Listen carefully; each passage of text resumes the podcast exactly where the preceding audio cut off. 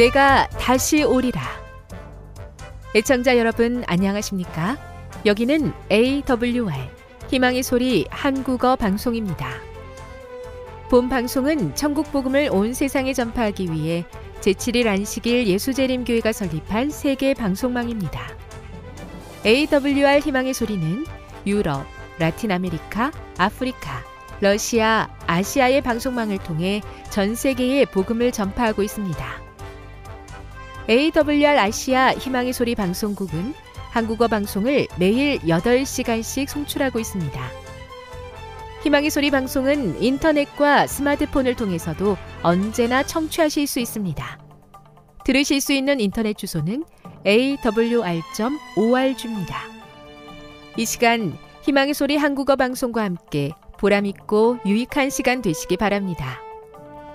내가 다시 오리라. 여기는 AWR 희망의 소리 한국어 방송입니다.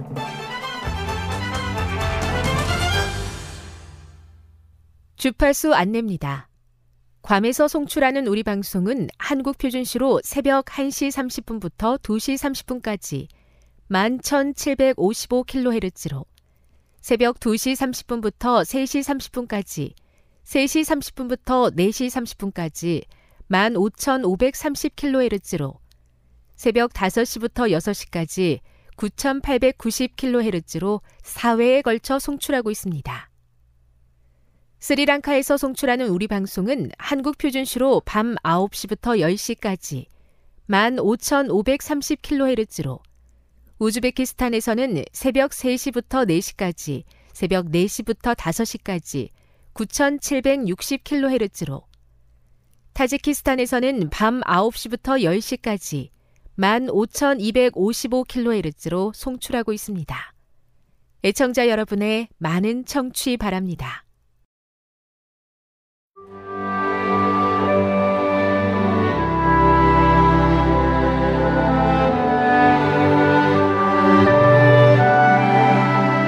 읽어주는 교과 다섯째 날 1월 18일 목요일 주의 증거들은 매우 확실하니 시편 19편 7절 93편 5절 119편 165절 1편 2절 6절 18편 30절 25편 10절을 읽어보라. 이 모든 구절을 관통하는 공통점은 무엇인가? 통치하시는 창조주, 왕, 재판관으로서 세상에서의 주님의 최상권은 당신의 증거의 신뢰성에 대한 신학적 확신을 준다. 히브리어 증거는 주님께서 그 백성의 종교적, 사회적 삶을 다스리시는 법과 규례의 집합체를 의미한다. 그것들은 매우 확실하며 하나님의 보좌와 하나님이 창조하셨고 유지하시는 세계의 안정성과 영속성을 표현한다. 이 구절의 확실하다는 신뢰성, 신실함, 확고함의 개념을 담고 있다. 하나님의 법은 변할 수 없고 깨어질 수 없다. 하나님은 그분의 약속과 명령의 완전함을 보증하신다. 하나님의 신실하심은 변함없는 그분의 통치의 성격을 보장하므로 완전한 확신을 주고 동시에 백성들이 하나님을 전적으로 신뢰하고 순종하기를 요구한다. 시편은 세상의 정의가 결핍된 상황을 세계의 기초가 흔들리는 것으로 묘사한다. 하나님의 율법은 하나님의 심판을 견딜 수 있는 새로운 삶의 길을 백성에게 가르친다. 그러므로 의인은 안전하고 안정된 하나님의 율법에 굳게 뿌리를 내리고 주 안에서 마음이 굳건하기 때문에 흔들리지 않는다. 하나님의 법을 지키는 자는 아무도 그들을 넘어뜨릴 수 없으며 이는 그의 삶을 하나님께서 보호하시고 인도하심을 의미한다. 하나님의 말씀은 시편 기자의 발의 등불로 묘사되어 원수의 숨겨진 올무로부터 그를 보호한다. 하나님의 율법을 사랑하는 자가 큰 평안을 누리는 것은 시련이 없기 때문이 결코 아니다. 그 평안은 하나님의 임재 안에 거하고 그분과 온전한 관계를 맺는 데서 비롯된다. 교훈입니다. 주의 증거가 확실하다는 것은 그것이 변할 수 없고 깨어질 수 없음을 의미한다. 하나님의 법을 지키는 자도 흔들리지 않고 굳건하여 넘어뜨릴 수 없다. 묵상. 하나님의 율법과 규례를 지키고 증거하는 것이 당신의 삶에 어떤 실제적인 도움이 되었습니까? 적용. 하나님의 율법과 규례를 어겼을 때 어떤 고통을 겪었는지 생각해 보고 그 안에 거하기 위해 기도하고 결심하십시오. 영감의 교훈입니다. 율법을 잊지 않도록 의식과 규례가 주어짐. 하나님께서는 의식과 규례를 주셔서 이것들을 시행함으로써 하나님을 기억하도록 계획하셨다. 그들이 하나님과 그들에게 주신 그분의 요구 사항들을 너무도 쉽게 잊어버릴 우려가 있기 때문에 그들의 정신을 일깨워 그들의 창조주를 섬기고 순종해야 할 의무를 깨닫도록 해야 하였다. 만일 그들이 순종하여 하나님의 계명들을 준수하기를 좋아했더라면 수많은 의식과 규례는 필요 없었을 것이다. 자서전 200 흔들리는 세상에서 확실한 주님을 바라보고 살게 하시니 감사합니다. 시련과 연약함으로 흔들리는 부족한 제 삶을 주님께서 아시오니 붙잡아 주옵소서. 변하지 않고 깨지지 않는 증거를 간직하고 등대처럼 세상의 빛을 비추게 도와 주옵소서.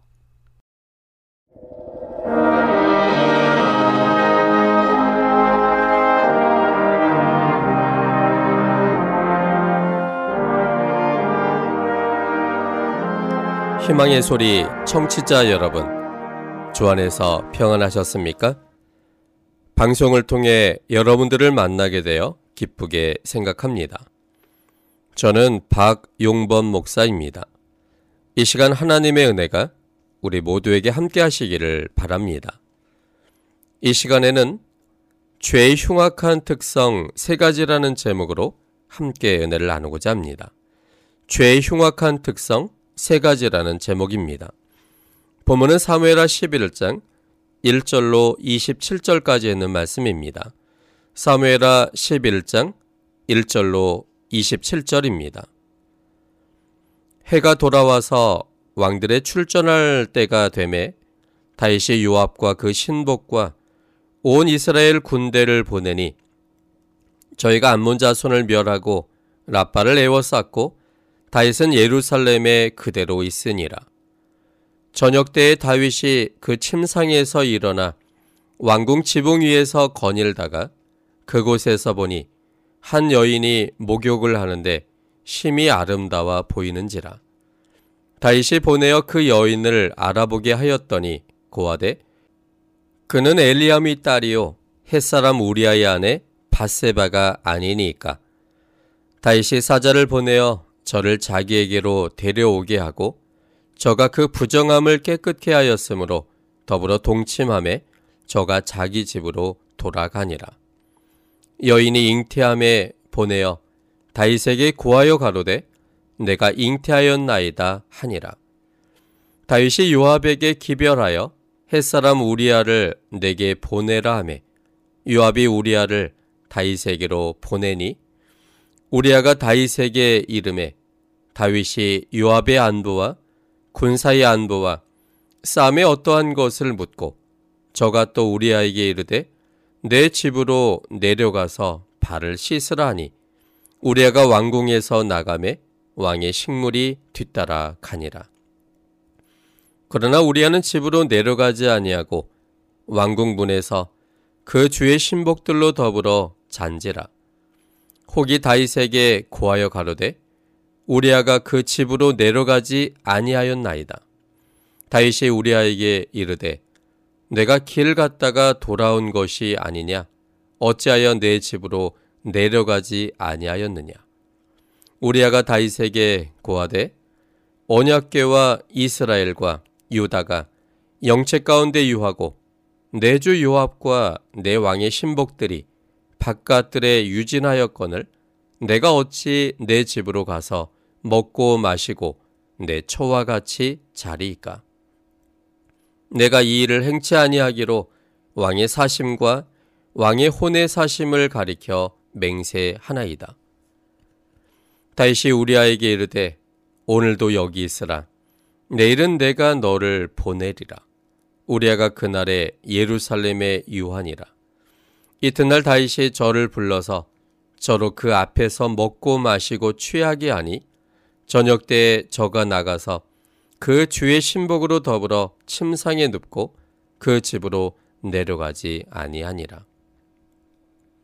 아침이 되매 다윗이 편지를 써서 우리아의 손에 붙여 요압에게 보내니 그 편지에 써서 이르기를 너희가 우리아를 맹렬한 싸움에 앞세워 두고 너희는 뒤로 물러가서 저로 맞아 죽게 하라 하였더라. 요압이 그 성을 살펴 용사들의 있는 줄을 아는 그곳에 우리아를 두니 성 사람들이 나와서 요압으로 더불어 싸울 때 다윗의 신복 중 몇 사람이 엎드러지고 햇사람 우리아도 죽으니라. 요압이 보내어 전쟁의 모든 일을 다윗에게 고할세 그 사자에게 명하여 가로되 전쟁의 모든 일을 내가 왕께 고하기를 마친 후에 혹시 왕이 노하여 내게 말씀하기를 너희가 어찌하여 성에 그처럼 가까이 가서 싸웠느냐? 저희가 성 위에서 쏠 줄을 알지 못하였느냐? 여로베셋의 아들 아비멜렉을 쳐 죽인 자가 누구냐? 여인 하나가 성에서 맷돌 윗짝을 그 위에 던짐에 저가 데베스에서 죽지 아니하였느냐 어찌하여 성에 가까이 갔더냐 하시거든 내가 말하기를 왕의 종 햇사람 우리아도 죽었나이다 하라. 사자가 가서 다윗에게 이르러 여호의 모든 보낸 일을 고하여 가로되 그 사람들이 우리보다 승하여 우리를 향하여 들로 나온 고로 우리가 저희를 쳐서 성문 어기까지 미쳤더니 활 쏘는 자들이 성 위에서 왕의 신복들을 향하여 쏘매 왕의 신복 중 몇 사람이 죽고 왕의 종 햇사람 우리아도 죽었나이다. 다윗이 사자에게 이르되 너는 요압에게 이같이 말하기를 이 일로 걱정하지 말라. 칼은 이 사람이나 저 사람이나 죽이느니라. 그 성을 향하여 더욱 힘써 싸워 함락시키라 하여 너는 저를 담대케 하라 하니라. 우리아의 처가 그 남편 우리아의 죽었음을 듣고 호곡하니라. 그 장사를 마침에 다윗이 보내어 저를 궁으로 데려오니 저가 그 처가 되어 아들을 낳으니라. 다윗의 소위가 여호와 보시기에 악하였더라. 우린 지난 두 시간에 걸쳐서 죄의 흉악한 특성이 어떤 것들이 있는지를 살펴봤습니다. 첫 번째 다루었던 죄의 특성은 죄는 돌발적이며 강력한 힘을 가지고 있다는 것이었습니다. 그리고 지난 시간에 살핀 두 번째 죄의 특성은 죄는 간교하다는 사실이었습니다. 오늘은 그 세 번째 죄의 특성을 살펴보려고 합니다.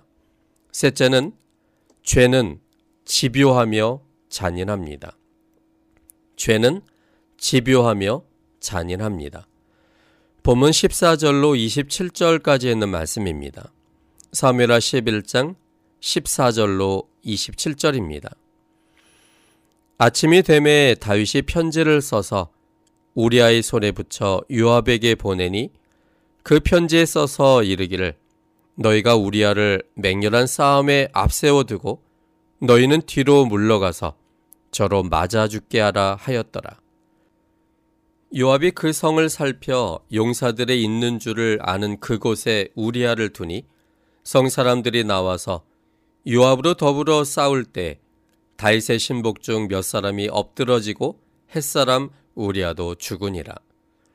요압이 보내어 전쟁의 모든 일을 다윗에게 고할세 그 사자에게 명하여 가로되 전쟁의 모든 일을 내가 왕께 구하기를 마친 후에 혹시 왕이 노하여 내게 말씀하기를 너희가 어찌하여 성에 그처럼 가까이 가서 싸웠느냐?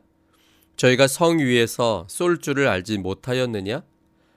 여룻배색의 아들 아비멜렉을 쳐 죽인 자가 누구냐? 여인 하나가 성에서 맷돌 윗짝을 그 위에 던짐에 저가 데베스에서 죽지 아니하였느냐? 어찌하여 성에 가까이 갔더냐 하시거든 내가 말하기를 왕의 종 햇사람 우리아도 죽었나이다 하라. 사자가 가서 다윗에게 이르러 여호와의 모든 보낸 일을 고하여 가로되 그 사람들이 우리보다 승하여 우리를 향하여 들로 나온 고로 우리가 저희를 쳐서 성문 어기까지 미쳤더니 활 쏘는 자들이 성 위에서 왕의 신복들을 향하여 쏘매 왕의 신복 중 몇 사람이 죽고 왕의 종 햇사람 우리아도 죽었나이다. 다윗이 사자에게 이르되 너는 요압에게 이같이 말하기를 이 일로 걱정하지 말라. 칼은 이 사람이나 저 사람이나 죽이느니라. 그 성을 향하여 더욱 힘써 싸워 함락시키라 하여 너는 저를 담대케 하라 하니라. 우리아의 처가 그 남편 우리아의 죽었음을 듣고 호곡하니라. 그 장사를 마침에 다윗이 보내어 저를 궁으로 데려오니 저가 그 처가 되어 아들을 낳으니라. 다윗의 소위가 여호와 보시기에 악하였더라. 간교함도 통하지 않자 다윗은 그래도 포기하지 않고 극단적인 일을 계획하였고 시행하였습니다. 그 일은 우리아를 죽이는 것이었습니다. 그것도 그 자신의 의도가 드러나지 않게 어쩔 수 없는 죽음처럼 되게 하고자 계획하였습니다. 자신의 죄가 드러나지 않게 하기 위해서 다윗은 집요하고 잔인한 방법을 사용하였습니다. 다윗의 간교한 계획이 실패하자 다윗은 이튿날 편지를 한 통 써서 우리아의 손에 들려 요압에게 전달하도록 하였습니다. 그 내용은 너희가 우리아를 맹렬한 싸움에 앞세워 두고 너희는 뒤로 물러가서 저로 맞아 죽게 하라는 것이었습니다. 잔인한 편지를 우리아의 손에 주어 잔인한 결과를 초래하는 명령을 내릴 요압에게 전달하도록 하였습니다. 다윗 자신의 죄를 묻어버리고자 하는 목적으로 인해 충성스런 군인을 죽일 만큼 죄는 집요하고 잔인합니다.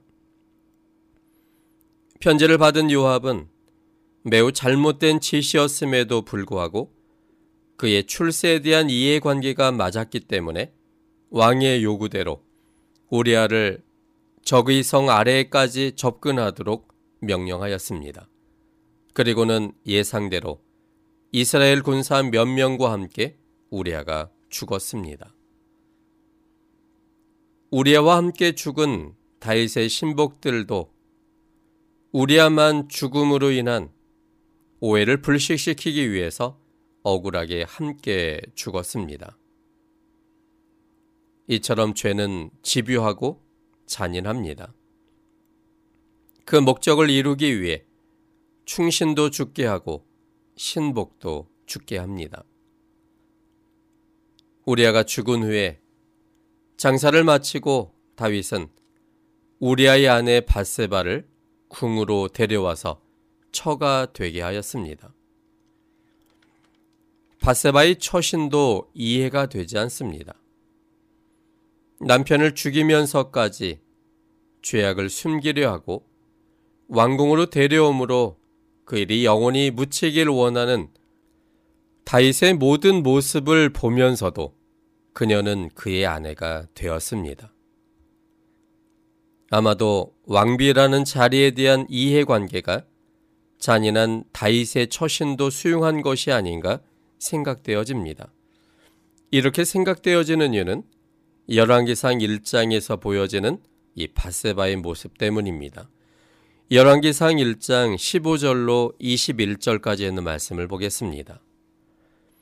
바세바가 이에 침실에 들어가 왕에게 이르니 왕이 심히 늙었으므로 수넴 여자 아비삭이 시종하였더라. 바세바가 몸을 굽혀 왕께 절하니 왕이 이르되 어찌 미냐 저가 왕께 대답하되 내 주여 왕이 전에 왕의 하나님 여호와를 가리켜 계집종에게 맹세하시기를 내 아들 솔로몬이 정령 나를 이어 왕이 되어 내 위에 앉으리라 하셨거늘 이제 아도니아가 왕이 되었어도 내 주 왕은 알지 못하시나이다. 저가 수수와 살찐 송아지와 양을 많이 잡고 왕의 모든 아들과 제사장 아비아달과 군대 장관 요압을 청하였으나 왕의 종 솔로몬은 청치 아니하였나이다. 내 주 왕이여 온 이스라엘이 왕에게 다 주목하고 누가 내 주 왕을 이어 그 위에 앉을 것을 반포하시기를 기다리나이다. 그렇지 아니하면 내주 왕께서 그 열조와 함께 잘 때 나와 내 아들 솔로몬은 죄인이 되리이다. 죄의 본성이 집요하고 잔인하기 때문에 왕은 모세 율법에 본래는 그렇지 아니한 인과응보의 법을 말씀하실 수밖에 없으셨습니다. 마태음 5장 38절로 42절까지 있는 말씀입니다. 마태음 5장 38절로 42절입니다. 또 눈은 눈으로 이는 이로 갚으라 하였다는 것을 너희가 들었으나 나는 너에게 이르노니 악한 자를 대적지 말라 누구든지 내 오른편 뺨을 치거든 왼편도 돌려대며 또 너를 송사하여 속옷을 가지고자 하는 자에게 겉옷까지도 가지게 하며 또 누구든지 너로 억지로 오리를 가게 하거든 그 사람과 심리를 동행하고 내게 구하는 자에게 주며 내게 꾸고자 하는 자에게 거절하지 말라. 또 43절로 44절입니다. 또 내 이웃을 사랑하고 내 원수를 미워하라 하였다는 것을 너희가 들었으나 나는 너에게 이르노니 너희 원수를 사랑하며 너희를 핍박하는 자를 위하여 기도하라.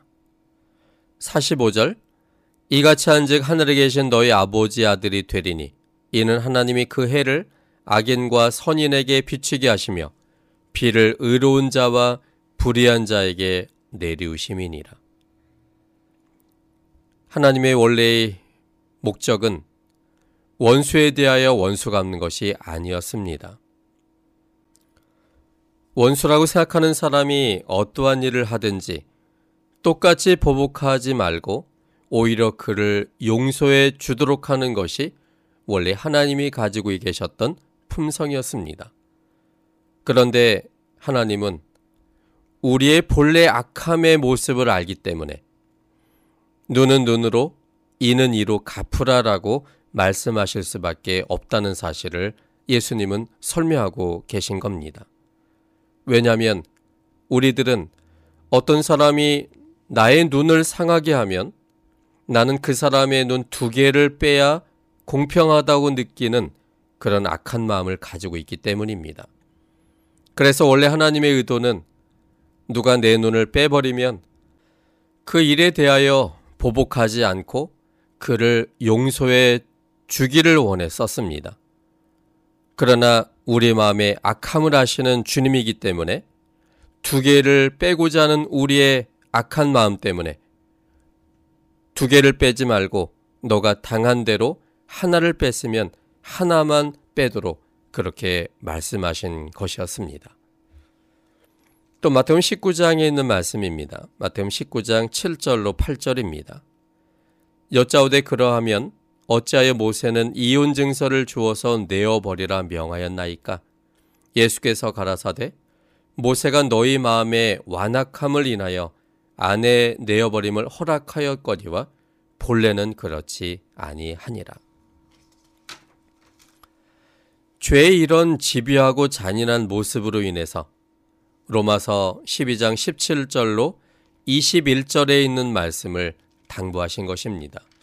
로마서 12장 17절로 21절까지 있는 말씀을 보겠습니다. 아무에게도 악으로 악을 갚지 말고 모든 사람 앞에서 선한 일을 도모하라. 할 수 있거든 너희로서는 모든 사람으로 더불어 평화하라. 내 사랑하는 자들아 너희가 친히 원수를 갚지 말고 진노하심에 맡기라. 기록되었으되 원수 갚는 것이 내게 있으니 내가 갚으리라고 주께서 말씀하시니라. 내 원수가 줄이거든 먹이고 목마르거든 마시우라. 그리함으로 내가 숯불을 그 머리에 쌓아 놓으리라. 악에게 지지 말고 선으로 악을 이기라.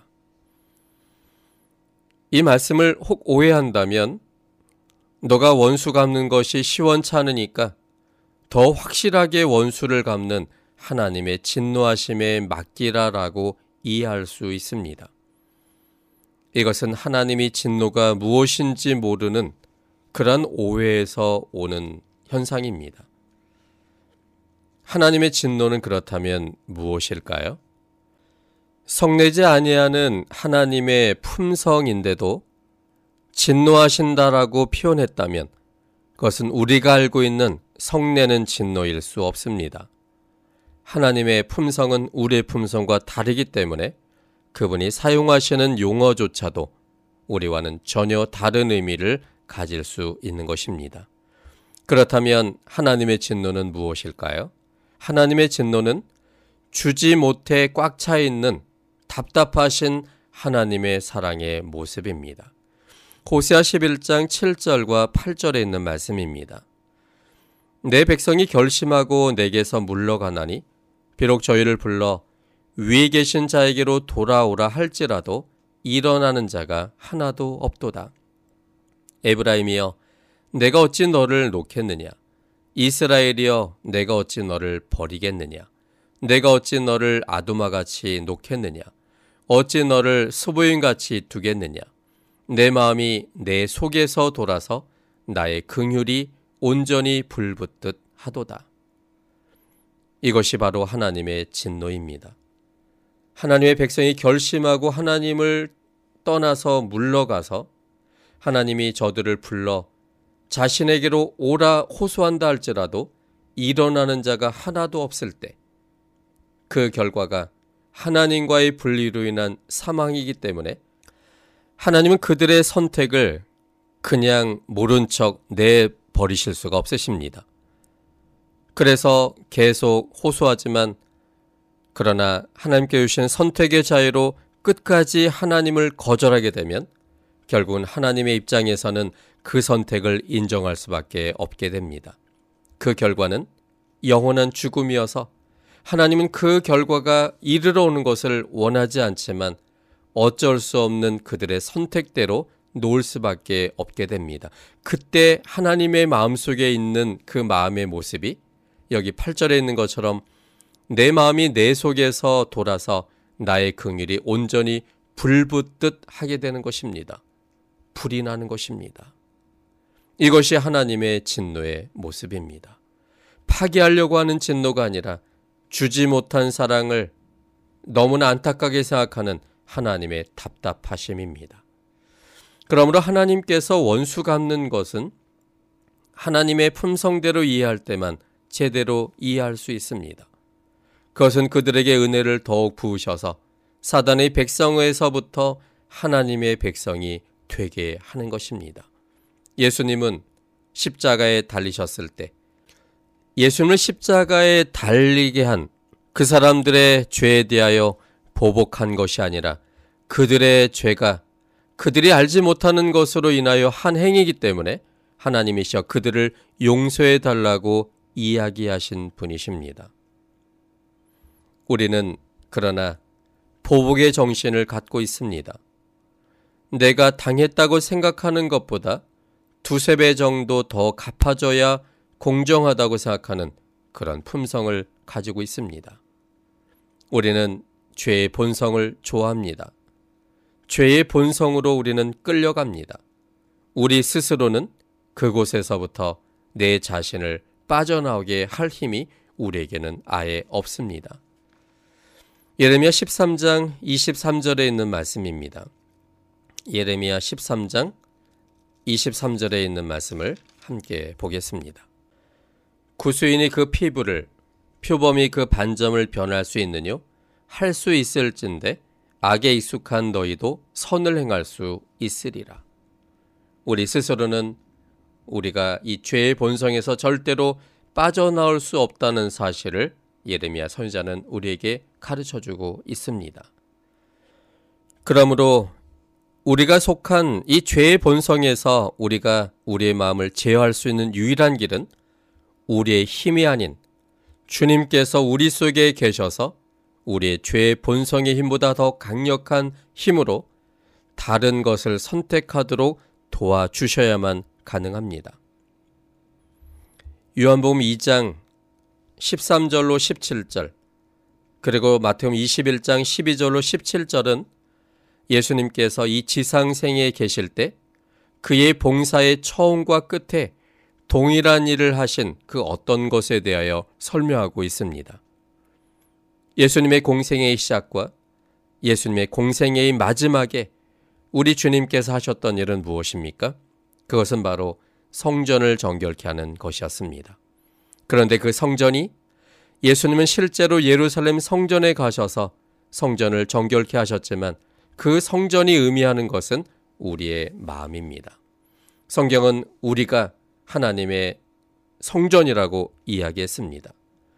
하나님께서 우리 속에 계셔야만 우리 속에 있는 죄의 본성들이 제어가 됩니다. 세 시간에 걸쳐 살펴본 이 죄의 특성은 첫째, 돌발적이며 강력하다는 것, 두 번째, 간교하다는 것, 세 번째는 집요하며 잔인하다는 것이었습니다. 이것이 죄인의 본성이며 강력한 힘입니다. 죄인이 되었으므로 이런 죄의 특성들이 본능으로 드러납니다. 우리 자신이 새로운 사람으로 바뀌지 않는 한 죄의 특성들은 바뀔 수 없습니다. 그래서 우리는 하나님이 필요합니다. 하나님과 연결되어야만 하나님의 품성대로 살아갈 수 있습니다. 하나님이 나의 중심이 되도록 선택할 때 하나님께서 우리 속에 오실 수 있습니다. 하나님께서 우리와 함께 계실 때 하나님의 품성을 보게 되고 하나님의 품성을 담고자 갈망하고 죄의 흉악한 내 자신을 버리고 싶어지게 만듭니다. 그래서 좋았던 것이 점점 싫어지고 싫었던 것이 점점 좋아집니다. 하나님과의 관계를 지속하는 믿음의 선한 싸움에 신앙의 방향을 세워야 합니다. 하나님을 알아갈수록 하나님께서 우리 속에서 역사하시고 마침내 하나님의 뜻을 제일 최우선순위에 두는 사람들이 되게 하십니다. 그러므로 죄의 지배를 받는 사람이 아니라 성령 하나님의 지배를 받는 하나님 중심의 삶을 사는 사람들이 되시기를 바랍니다. 지금 여러분께서는 AWR 희망의 소리 한국어 방송을 듣고 계십니다.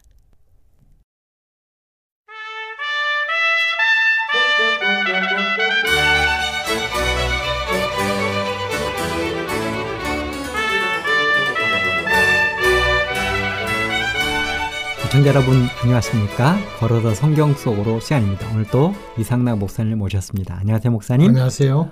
네, 지난 시간에 목사님께서 정말 정말 아름다운 이 블루 모스크 또 소피아 성당에 대해서 말씀을 해주셨는데요. 목사님 이 이슬람 문화권에 있는 분들은 사람들은 이렇게 건축이나 이런데 대단한 그 이 열정과 또 감각이 있는 것 같아요. 저도 이게 스페인에 가가지고 그라나다의 그 아람브라 이 궁전을 가봤는데요. 거기도 이슬람 사람들이 이렇게 건축을 했더라고요. 예. 얼마나 아름답고 그런지 그 아름다움에 감탄을 했거든요. 예. 그런데 목사님이 소개해 주신 이 소피아 성당이나 또 이 블루 모스크에 대한 말씀을 들으면서 아, 이 사람들은 예술적으로 뭔가 좀 특별히 건축적으로 뛰어난 사람들이 아닌가 그런 생각을 좀 해보게 됐습니다. 그 사람들이 이제 이 터키를 이렇게 이 거의 꽉 잡고 있는 것 같은데요. 이 예. 터키가 또 이 특별히 우리 성경에도 굉장히 중요한 땅이잖아요. 예, 예. 목사님 그 부분을 이렇게 이제 저희들에게 말씀해 주실 것처럼 이렇게 예. 원고를 또 주셔서요. 예. 좀 말씀해 주시면 감사하겠습니다. 고맙습니다. 예.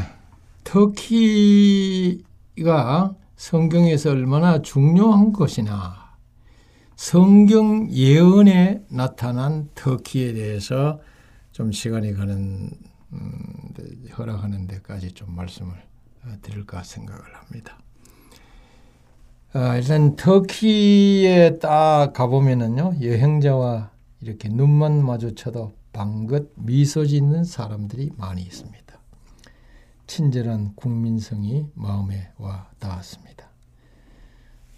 어, 어떤 사람은 어, 안녕하세요 아, 이렇게 이야기도 하고 또 어떤 분은 어, 제가 6.25 때 참전한 사람입니다. 아, 이렇게 이야기하는 사람도 있고 아, 그래서 대단히 에, 반가웠고 또 제가 지갑을 열어서 이렇게 선물을 그 하지 아니할 수 없는 그런 입장에 놓인 적이 있었습니다. 터키를 성경의 땅이라고 일컫는 자는 그리 많지는 않죠. 그러나 성경 예언 역사의 현장인 게 분명합니다.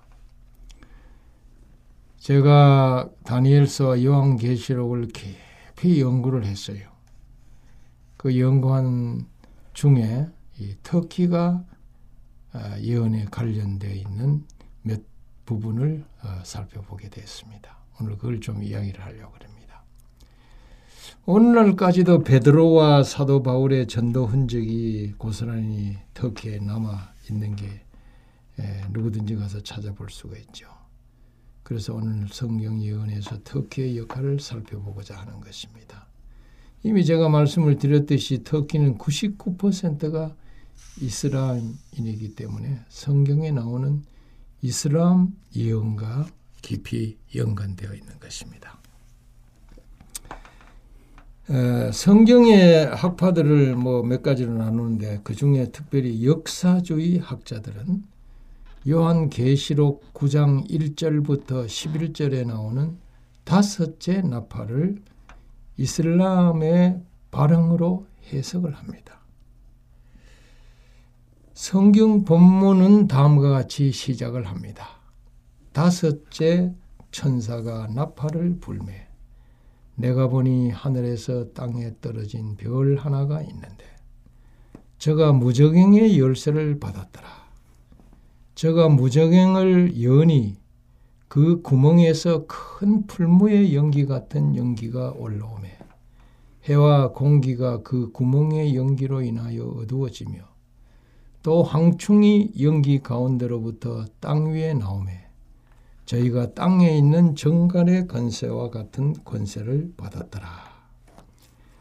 그래서 역사주의 학자들은 이 요한계시록 9장 1절에 나오는 무적행의 열쇠를 받은 별이 누구냐? 그 별을 해석하기를 에, 사탄과 그의 적을 위해 일하는 마호메트를 가리키는 것으로 해석을 합니다. 여러분 마호메트가 누구죠? 마호메트는 아브라함과 하갈의 사이에 태어난 이스마엘의 후손입니다. 창세기 21장 18절을 살펴보면 확실합니다. 그리고 이 무적행이라고 하는 어, 것은 아라비아 사막을 뜻하는 것으로 해석을 합니다. 마호메트가 인적이 드문 광대한 아라비아 사막을 무대로 해서 활동할 것을 이 가리키는 것입니다. 그래서 이 에, 하늘에서 떨어진 별 하나 이거는 마호메트인데 에, 저가 무적행에서 이 활동을 한단 말이에요. 곧 아라비아 사막을 근거로 해서 무대로 활동해서 마호메트가 활동할 것으로 해석을 합니다. 그러면 그게 말한 무적행의 열쇠는 뭐냐? 모슬렘 교도들의 재패의 길이 열리는 것을 상징하는 것으로 봤습니다. 그리고 어, 계시록 9장 2절에 나오는 무적행에서 올라온 검은 연기로 생긴 어두움은 뭐냐? 마호메트의 에, 코란을 근거로 한 강신적인 믿음이 복음의 참빛을 가려서 모하게 만드는 것으로 해석을 합니다. 이 코란이라고 하는 것은 그 이슬람 교회 경전입니다. 예, 그거를 그 근거로 해가지고 기독교인이 볼때 아주 강신적인 믿음이라 그렇게 에, 생각을 하죠. 그것을 어, 연기로 생긴 어둠이라 예, 그렇게 해석을 한다 이 말입니다. 그래서 해와 공기가 어두워지는 것은 이슬람교의 확산으로 기독교가 흐려지는 것으로 보고 또한 연기에서 나오는 황충 3절에 나오죠. 황충은 마호메트 주의로 해석을 합니다. 그 교도들이 권세를 가지고 때를 지어 나가면서 온 세상을 휩쓴 것으로 어, 적용합니다. 황충이 저한테 날아와서 어, 황폐시키듯이 이 마호메트 주의 곧 이슬람 어, 교도들이 권세를 가지고 막 그 세상을 정복해 나가는 그런 것으로 해석한다 이 말입니다. 계시록 9장 7절에 나오는 그 모양이 말들 같은 것은 아랍 군대의 기병대를 언급하는 것으로 봅니다. 또 멜루간을 이야기하고 있는데 이건 아랍 사람이 이렇게 쓴 터번 그것으로 해석을 해요. 또 여자의 머리털을 가졌더라고 9장 8절이 이야기하는데 이거는 아랍 군대가 기른 긴 머리에 적용을 시킵니다.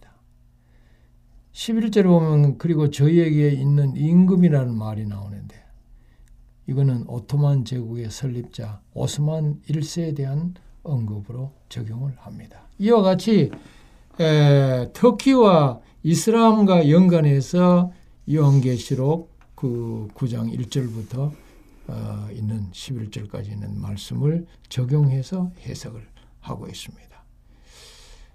이슬람 교는 AD 610년에서 632년 사이에 마호메트가 창시한 종교이지요. 그리스도교, 불교와 함께 세계 3대 종교의 하나가 되었습니다. 해교라고도 하는 이 이슬람교는 오늘날 전 세계적으로 무려 12억 이상의 추종자들을 가지고 있다고 합니다. 이 2000년 정도 됐을 때 통계니까 그 이후에 뭐 17년이 지났으니까 훨씬 더 많아졌겠지요. 한국에도 거의 100만 명 가깝게 이슬람인이 있다고 합니다. 알라신에게 완전히 굴복한 이슬람 교도를 무슬림이라 그렇게 이야기하는데 형용사 모슬렘도 역시 해교도를 가리킵니다. 이렇게 뭐 무슬림, 이슬람교, 어, 모슬렘, 해교 뭐 다 같은 말이죠. 무슬림 신조의 근본은 알라 외에 다른 신은 없다. 마호메트는 하나님의 예언자다고 하는 이 명제에서 출발합니다. 알라는 뭡니까? 하나님에 대한 그들이 아랍식으로 부르는 이름이 바로 알라입니다. 이슬람은 유대교의 모든 예언자들을 이슬람의 예언자로 받아들이고 예수는 삼위일체로가 아니라 예언자 중에 한 분으로 그저 인정할 따름입니다. 마호메트가 죽은 후에 그가 제정한 규칙들을 이렇게 모아서 책으로 만들었는데 이걸 코고란이라고 그러죠. 뭐 다른 발음으로 뭐 꾸란 이렇게 예, 발음을 하죠. 이슬람 교의 성경입니다. 계시록 9장 5절에 보면은 다섯 달 동안 괴롭히는 문제가 나옵니다. 예, 이 말은 역사주의자들이 내리는 해석이 그 두 가지 해석이 있는데 첫째는 이 터키에서 AD 674년에서 823년까지의 기간으로 어, 해석을 합니다. 또 다섯 달을 연일 원칙에 의해서 연일 원칙이라고 하는 것은 성경에서 예언을 하루는 1년으로 해석하는 것을 연일 원칙이라 그럽니다. 그래서 이 성경 여기에 에, 터키와 관련돼서 다섯 달이라는 말이 나오는데 이 다섯 달을 연일 원칙에 의하면 150년으로 어, 해석합니다. 이슬람 세력인 사라센 제국이 동로마의 콘스탄티노플을 최초로 침공한 것이 674년인데 그 674년에서 마지막 공격인 823년까지 괴롭힌 것을 이 다섯 달 괴롭힌 것, 150년 동안 괴롭힌 것으로 어, 적용을 합니다. 그렇게 해석을 한다 이 말입니다. 674년에서 677년 사이에 717년과 718년의 이슬람 세력은 콘스탄티노플을 수륙 양면으로 공격해서 괴롭혔어요. 한때 1800척의 함대를 어, 동원해서 그 보스포러스 해협을 기점을 해가지고 이렇게 공격을 한 것입니다. 그러나 결국 동로마를 함락시키지 못했어요. 공격은 무위로 어, 돌아갔고 이 마지막 공격을 감행한 후에 이슬람 세력은 여러 나라로 분열해서 서로 싸우며 미미한 세력으로 전락을 했습니다. 그 다음 요한계시록 9장 5절에 이 다섯 달 동안 괴롭히는 것을 터키 역사와 연관해서 역사주의 신학자들은 어떻게 해석하나 하면은 이 다섯 달이라고 하는 것은 어, 한 달을 30일로 계산해서 150년이잖아요. AD 1299년에서 1449년까지의 기간으로 어, 해석을 합니다. 13세기 말 오토만 제국의 건설자 오스만이 사르센 군대를 이끌고 AD 1299년 7월 27일에 동로마 제국의 한 지방인 니코메디아를 공격한 날로부터 1449년까지입니다. 이 150년 동안 13만여 명의 배교자를 처형을 했어요. 500만여 명을 살상을 했습니다. 여러분 터키에 가면 기독교인이 이렇게 살상당한 여러 흔적들을 오늘 또 볼 수가 있어요. 이 해석자들은 연월 일시를 어, 여기 연원 일시라고 하는 말이 그 계시록에 지금 구장이 나오는데요. 터키와 관련해서 이거를 391년 15일의 기간으로 계산했습니다. 1년은 360일 하고 월은 30일 하고 또 시를 나누어 가지고 15일간 이렇게 하니까 391년 15일 이렇게 나온다 이 말이에요. 그런데 재림교의 유명한 선구자 조시아 리치 목사님 계신데 이분은 150년을 AD 1299년 7월 27일 바품 전쟁으로부터 1449년 7월 27일까지로 적용해서 연 월 일시의 예언을 1840년 8월 11일에 적용해서 터키 제국이 바로 이 1840년 8월 10일에 붕괴된다. 그렇게 예언을 했어요. 이거는 그 요한계시록 9장에 이 터키와 연관해 가지고 어, 해석을 해서 정확하게 예언을 했는데 그가 예언한 지 2년 후에 그 예언은 정확하게 성취되었습니다. 날짜까지 틀리지 않고 정확하게 성취가 됐어요. 놀라운 일이 아닙니까? 이렇게 역사주의 입장을 취하는 자들은 계시록 9장 어, 그 다섯째 나팔을 그렇게 적용할 뿐만 아니라 여섯째 나팔도 그렇게 적용을 해요. 계시록 9장 13절부터 21절에 나오는 어, 여섯째 나팔을 터키의 활동으로 적용해서 해석을 합니다. 그래서 그 터키가 성경 예언에 아주 중요하다 이 말입니다. AD 1575년에 사망한 스위스의 개혁자 한 하일리 볼링게르가 맨 처음으로 이 여섯째 나팔을 이 모슬렘 교도로 해석했고 또 유명한 종교 개혁자 말틴 루터도 그렇게 발표를 했습니다. 또 재림교의 유명한 아, 예언학자 유라이어 스미스를 포함하는 역사주의 입장을 취하는 대부분의 재림교의 학자들도 이 동일 노선을 따랐습니다. 그래서 이 제7일 안식일 예수 재림교 성경 주석에도 보면은 바로 이 입장을 어, 지지하고 있습니다. 그래서 여섯째 나팔을 터키와 연관을 시키고 있습니다. 성경 본문이 어떻게 시작이 되나 하면 이렇게 시작이 되고 있어요. 여섯째 천사가 나팔을 불며 내가 들으니 하나님 앞 금단 네 뿔에서 한 음성이 나서 나팔을 가진 여섯째 천사에게 말하기를 큰 강 유바라데에 결박한 네 천사를 놓아주라 하매 네 천사가 놓였으니 그들은 그 년월 일시에 이르러 사람 3분의 1을 죽이기로 예비한 자들이라. 마병다의 수는 2만 만이니 내가 그들의 수를 들었노라.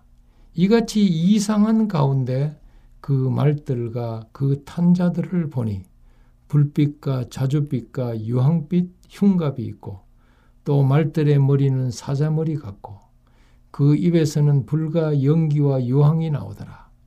이 재앙 곧 저희 입에서 나오는 불과 연기와 유황을 인하여 사람 3분의 1이 죽임을 어, 당하니라. 여러분, 이 성경을 어, 읽을 때에 뭐 무슨 말인지 잘 이해가 가지 않지요. 그러나 이것이 터키에서 일어났던 역사적인 사건과 연관을 어, 시키면서 특별히 에, 이슬람 교인 교도들을 교도들이 이 터키에서 어, 그 역사적으로 활동한 것과 연관할 때에 우리는 충분히 어, 이해하게 됩니다. 어, 자 여기까지 오늘 그 말씀을 드리고 이 성경의 터키에 대해서 또 다음 시간에 조금 더 말씀을 드리도록 할게요. 오늘 이야기한 것 중에 터키는 성경 예언에서 아주 중요한 나라이다. 아, 터키가 요한계시록 특별히 그 다섯째 나팔의 주역이라고 하는 것을 말씀을 아, 드렸습니다. 고맙습니다. 네, 감사합니다, 목사님. 어, 목사님을 통해서 이 터키가 우리 성경 역사와 어떤 밀접한 관계가 있는지를 이렇게 저희들이 듣고 있습니다. 시간 관계상 오늘은 여기까지만 하도록 하겠습니다. 감사합니다. 고맙습니다.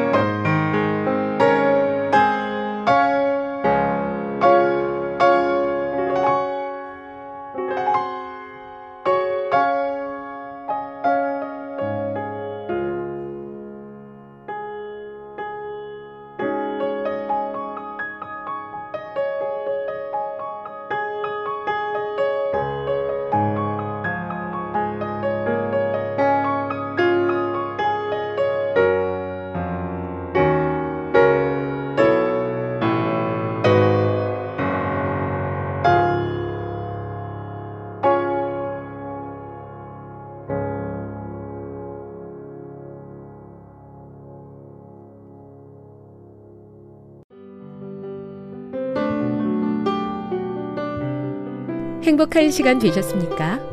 지금까지 여러분께서는 AWR 희망의 소리 한국어 방송을 청취하셨습니다. 방송을 청취하시고 문의를 원하시는 분은 우편번호 02461 대한민국 서울시 동대문구 이문로 1길 11 희망의 소리 방송부 앞으로 편지나 엽서를 보내주시거나 지역번호 02-3299-5296에서 8번으로 전화 주시기 바랍니다. 지금까지 함께 해주신 애청자 여러분들께 감사드립니다. 애청자 여러분, 다음 이 시간까지 하나님 안에서 늘 평안하십시오. 감사합니다. 내가 다시 오리라.